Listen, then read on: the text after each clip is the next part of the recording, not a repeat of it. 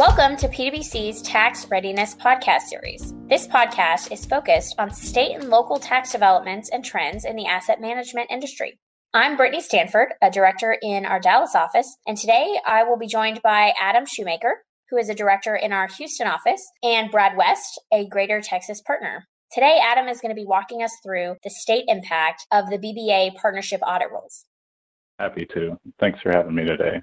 The twenty fifteen B B A Act, as you mentioned, reformed the federal partnership audit provisions and replaced the legacy TEFRA, or Tax Equity and Fiscal Responsibility Act of nineteen eighty-two, uh, partnership audit provisions. Under the historic TEFRA rules, the I R S was able to audit partnerships, but in order to make an assessment or actually collect any tax, they had to identify themselves, the ultimate taxpayers, uh, throughout the potential tiers of partnerships. So if they wanted to collect on any of that, they had to themselves go out and identify the, the ultimate individual or corporate taxpayers.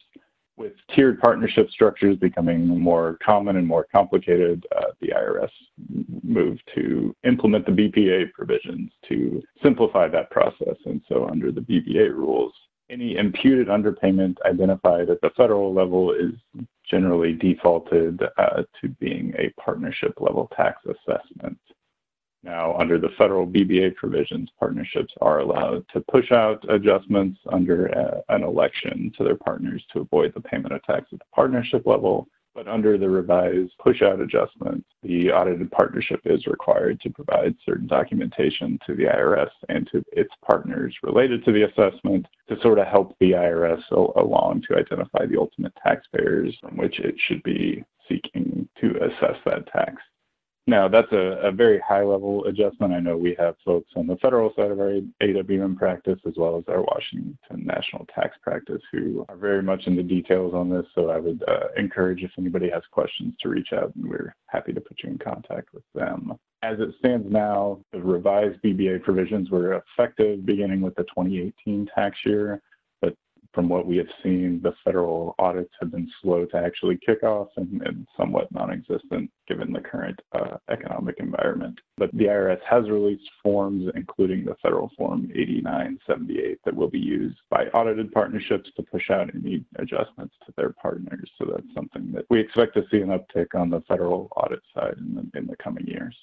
Adam, what are we seeing from the states on this and reaction to these updated rules on the federal side? Yeah, great question. So uh, again, this was twenty fifteen issue uh, on the federal side, so it's somewhat old news there, especially after the Tax Cuts and Jobs Act, and more recently the CARES Act. They've gotten a lot more news for federal income tax purposes. This is still very much a, an active issue where states are looking into how they want to respond to the federal provisions and how taxpayers will be impacted for state income tax purposes to the extent they are audited for federal purposes. So with that in mind, uh, the Multi-State Tax Commission, or M T C, began in twenty sixteen drafting a model statute that they wanted to push out to the various states to have some level of consistency in how these types of partnership audit adjustments are reported for state income tax purposes. They were joined in that effort by the Interested Parties Group, which was comprised of different taxpayer representative organizations, including A I C P A, cost, A B A, T E I, and M L P A or E I C. That project was wrapped up in twenty eighteen. There's now a current model that is being or has been pushed out to the different state uh, legislatures for consideration. The model generally works somewhat backwards from how the federal provisions are in place in that any adjustments reported for state purposes are defaulted to being pushed out to the partners. So the entity level payment is not the default for state purposes. Those adjustments are pushed out. The push out provisions are generally expected to be subject to the state's existing non-resident withholding or composite payment requirements. And then there is an optional election for audited partnerships to make an adjustment to make a payment at the entity level in lieu of pushing out that adjustment. So if the partnership wanted to just kind of make the payment like they may have done for federal purposes and avoid the whole process of pushing out adjustments and, and potentially amended K ones out to the partners, there's a procedure in place to do that. But I will say that it's somewhat nuanced and complicated as the states generally look to assess different amounts depending on the different partner type. So a resident partner is treated differently than a non-resident partner in determining the portion of the partnership level uh, tax payment that would be due. Awesome, Adam. I appreciate that.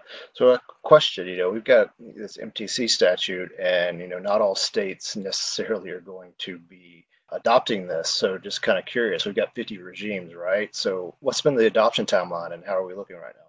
Yeah, so again, the model statute was wrapped up in late twenty eighteen, so it's relatively new. I know the interested party organization that I mentioned worked with the M T C on drafting the statute. I started reaching out to the different stakeholders, so be that the state legislators, the state C P A society, departments of revenue, or um, anyone else that is identified as a stakeholder in those states, for each state that has not adopted some version of the model, to kind of recommend that they consider moving towards some sort of conformity with the M T C model. I think this was expected to be a pretty big year, that the twenty twenty legislative session for states adopting the model statute, but obviously Obviously, the uh, the COVID nineteen outbreak and kind of the current environment of state legislatures has slowed that down quite a bit. So I, I think this is something we're going to see over the next couple of years, that even drug out how states are going to respond to the federal audit provisions, um, knowing that, again, federal audits are are likely to kick off in, in earnest here coming in the next year or so, presumably. So states are going to want to be able to have their rules uh, in place for how uh, taxpayers will need to report state portions of those adjustments prior to audit finalization, likely in the next few years. Adam, when we do have a client who is going to undergo a federal audit, what footfalls or issues do we anticipate from a state side on this implementation?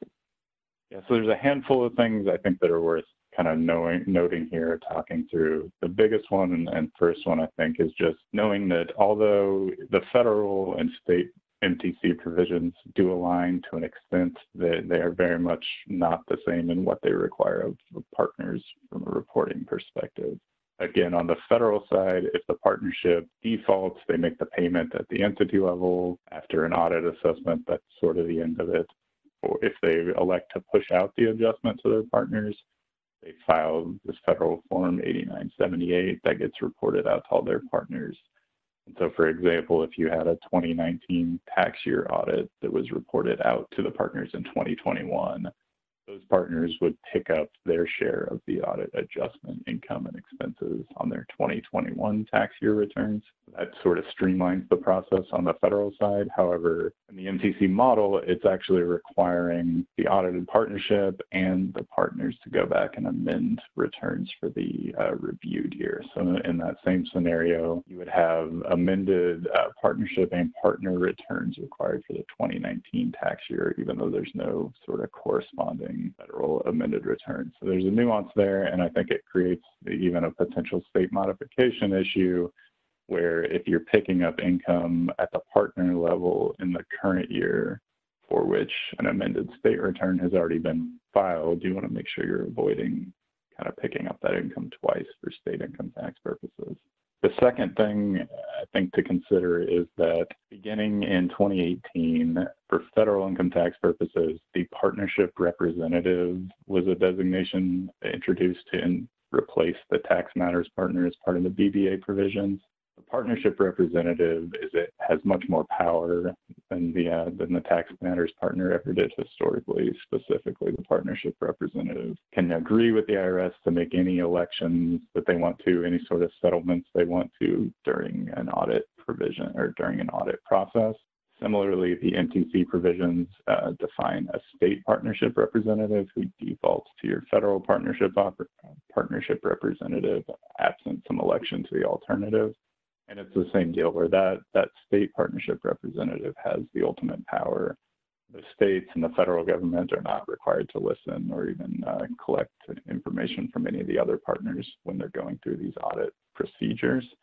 And so I, I think to the extent you're not comfortable with that approach, the, the way I've seen other taxpayers address this is, is consider amending their partnership agreements to have some sort of notification requirements built in that way, but there's not anything in the tax law that would require a uh, partner to be notified that a partnership audit even exists, or up until they're receiving a push-out adjustment potentially. So that's sort of something to note that, that depending on how much uh, insight you have into the activity at the audited partnership level could be a surprise. And I think that's a, a specific issue in the A W M space, right? And maybe in the private equity space in particular, if you have some portfolio companies that are potentially being audited, you may want to consider how much kind of insight or influence you have there. Are you expecting to be notified of a partnership audit once it's kicked off? Do you have any ability to request input on elections that may be made during that process? Even up to just kind of general timing for finalizing a federal audit, I, I would expect there's some flexibility there. So ideally, you would want to be, if you're considering a push-out adjustment, you'd want to kind of time that to where it's not hitting right in the middle of busy season, but you're also making push-out adjustments and, and filing different forms, amended returns for state purposes at the same time you're filing your current year returns. And then one other, uh, I think, significant nuance that, that I've seen that I'm not sure everyone has, has sort of thought through is that on the federal side of the B B A provisions, an imputed underpayment is defined to include uh, partner reallocations.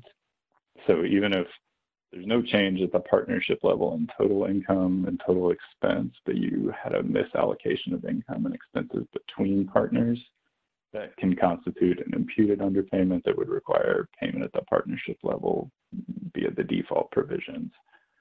So even if you're on the state side sitting in a situation where you're, you're just picking up allocated income from the portfolio company level, you may not be particularly concerned about some of the federal provisions and how they're changing federal income. But to the extent that sort of reallocation between the partners changes your allocation at the between partners at the fund level, you could have a, a state impact that you may not have otherwise considered there. And then finally, one uh, one kind of interesting quirk here, I think, is that the B B A provisions generally repealed the ability of a partnership to file an amended return for federal income tax purposes.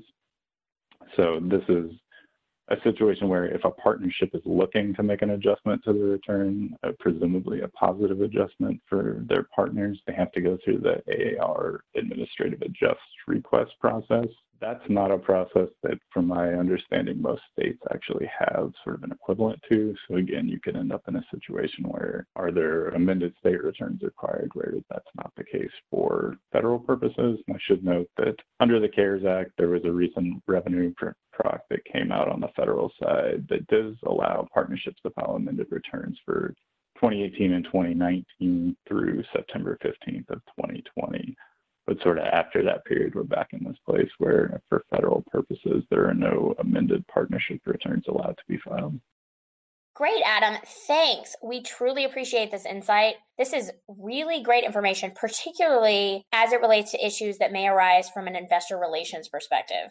I think it's a great time for taxpayers to be sure to reach out to your tax advisors to help you through this process because it is complex. Brad and Adam, thanks for jumping in on this discussion. And to our listeners, thank you for joining us on this episode. Be sure to visit PwC's Tax Readiness website, where you can find our webcasts and sign up for PwC Insights and subscribe to additional podcast episodes. This podcast is brought to you by PwC, all rights reserved. PwC refers to the U S member firm or one of its subsidiaries or affiliates, and may sometimes refer to the PwC network. Each member firm is a separate legal entity. Please see w w w dot p w c dot com slash structure for further details. This podcast is for general information purposes only and should not be used as a substitute for consultation with professional advisors.